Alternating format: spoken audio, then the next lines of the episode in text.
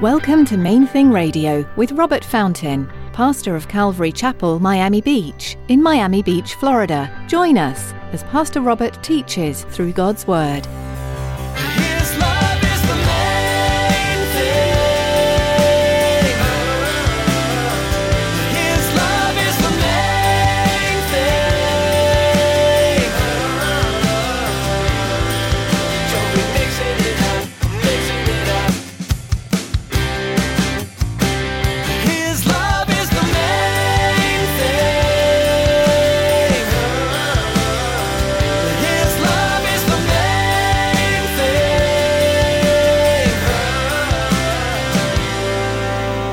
Herod, arrayed in royal apparel, sat on his throne and gave an oration to them. He gave a speech. And the people kept shouting, The voice of a God and not of a man. Then immediately an angel of the Lord struck him because he did not give glory to God. And he was eaten by worms and died. But the word of God grew and multiplied. What an awful way to go. But God uses it to make a very clear point. We are not equal to Him, not even close. And when we allow ourselves to become so pridefully arrogant that we think we are equal to God, we need to stop and check our hearts. As Pastor Robert begins his teaching today, ask yourself Am I too prideful? Stick around after today's message from Pastor Robert. I have quite a bit of information that I'd like to share with you. Our web address, podcast, subscription information, and our contact information.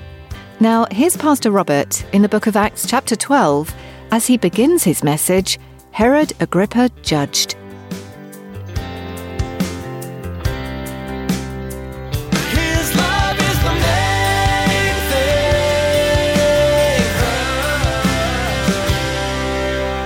We're looking at the final few verses, well, almost. Acts chapter 12 has 25 verses, but the 25th verse kind of fits better with chapter 13. We're going to be looking at the last few verses there, wrapping up our study of Acts chapter 12. But you know, as I was preparing this, I ran across yet another article regarding the so-called Equality Act. And I say so-called because it's a misnomer. The, the title itself, the name that they gave it, is disingenuous. If it were truly about equality, I mean, as Christians, we're told by Jesus that we're all from one ancestor and everybody on the planet, you know, deserves in that sense, we're equally deserving of dignity and compassion. I mean, he's told us in the Bible that we need to look out for each other. We need to love even our enemies. And, but H.R. 5, the legislation that they've called it the Equality Act, it's not actually about equality for all human beings. It's about stripping away religious freedom and freedom of conscience in this country. It's probably the boldest and most overt assault on freedom of conscience in the history of the United States. And if you just read what the media says about it, you're not going to see that. But if you take the time to read the legislation for yourself, there's one paragraph that specifically addresses religious liberty. And it basically nullifies it with regard to employment and I mean just all kinds of things. But you have to read it for yourself. But the article that I read this week presented the opinion that this attempt to silence and marginalize the biblical worldview in this country might just backfire on the proponents of the legislation. And I was thinking about that. I'm not so sure about that. I don't, I don't know. I don't know if that's right or not. But today, in the end of Acts chapter 12, we're going to consider a clear example of the consequences that it should definitely be expected by anybody who tries to hinder the work of the Holy Spirit in and through the church. We're going to talk about three things as we look at this passage. The first thing that we're going to look at is the treacherousness of flattery, and we'll talk about what flattery actually is and what it isn't. The second thing, the insidiousness of pride, and again, we're going to define it because it's I think sometimes not well understood. And then thirdly, we'll look at the blessedness of persecution. Acts chapter 12, beginning at verse 20, says, Now Herod had been very angry with the people of Tyre and Sidon, but they came to him with one accord, and having made Blastus, the king's personal aide, their friend, they asked for peace because their country was supplied with food by the king's country. So on a set day, Herod, arrayed in royal apparel, sat on his throne and gave an oration to them. He gave a speech. And the people kept shouting, the voice of a God and not of a man. Then immediately an angel of the Lord struck him because he did not give glory to God. And he was eaten by worms and died. But the word of God grew and multiplied.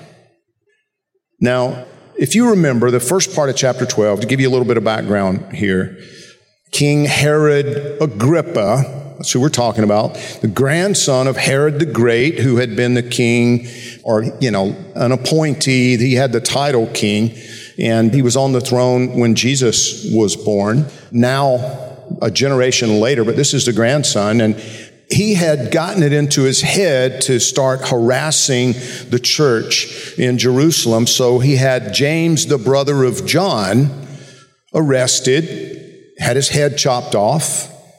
And the Bible told us there at the beginning of Acts chapter 12 that when he saw that it pleased the Jewish leadership, he scored some political points.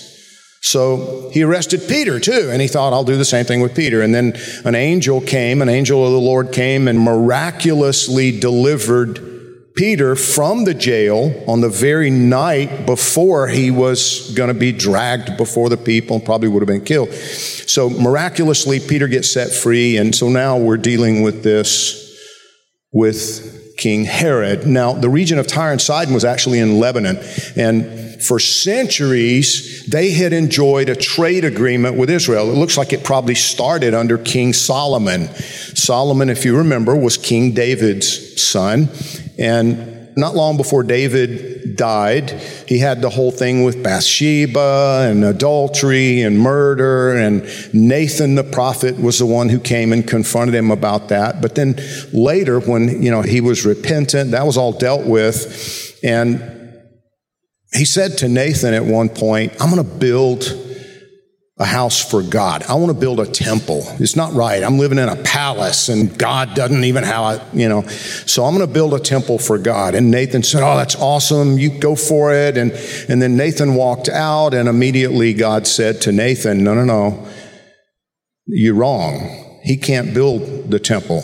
His son can build a temple. He can't build a temple. You need to go back in and tell the king no he can't be the one to build a temple. He can start preparing for it so that Solomon, his son, can build it. So now David dies. Solomon is, he's ascended to the throne of Israel. He's ready to begin the process of building the temple, but he doesn't have the materials that he needs. He doesn't have lumber. King Hiram of Lebanon had a great relationship with King David. So he sends messengers now down to King Solomon probably to congratulate him. The Bible doesn't specifically say that, but you know, he sends these messengers, and Solomon sent them right back to Hiram and said, You know, I appreciate the congratulatory message, but what I really need is lumber. 1 Kings 5 Verses 8 through 11 tell us Then Hiram sent to Solomon, saying, I've considered the message which you sent me, and I'll do all that you desire concerning the cedar and cypress logs. My servants shall bring them down from Lebanon to the sea. I will float them. And the translation says in rafts, but actually what they did was they tied the logs together and made rafts out of the lumber, out of the logs. So he said, I'll float them down by sea to the place you indicate to me, and I'll have them broken apart there. Then you can take them away, and you shall fulfill my desire by giving food for my household. Then Hiram gave Solomon cedar and cypress logs according to all his desire, and Solomon gave Hiram 20,000 kors of wheat as food for his household and 20 kors of pressed oil. Thus Solomon gave to Hiram year by year. So this had been an ongoing trade agreement you know, you send me lumber, I'll send you wheat and oil and whatever. And this had been going on and until apparently the people of that region of Lebanon, there at Tyre and Sidon, they had done something to really upset Herod Agrippa. He was enraged by something. We have no idea what it was because the Bible doesn't tell us and the history books are silent about it as well. So we have no idea what it was. We just know it was a big deal. It was enough of a big deal that now the leaders there in Tyre and Sidon, they all come down. They send these emissaries.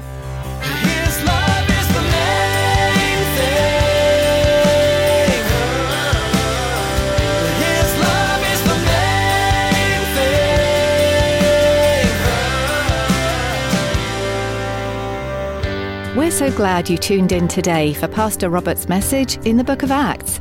If you'd like to hear today's teaching again or learn more about Main Thing Radio, visit our website at mainthingradio.com.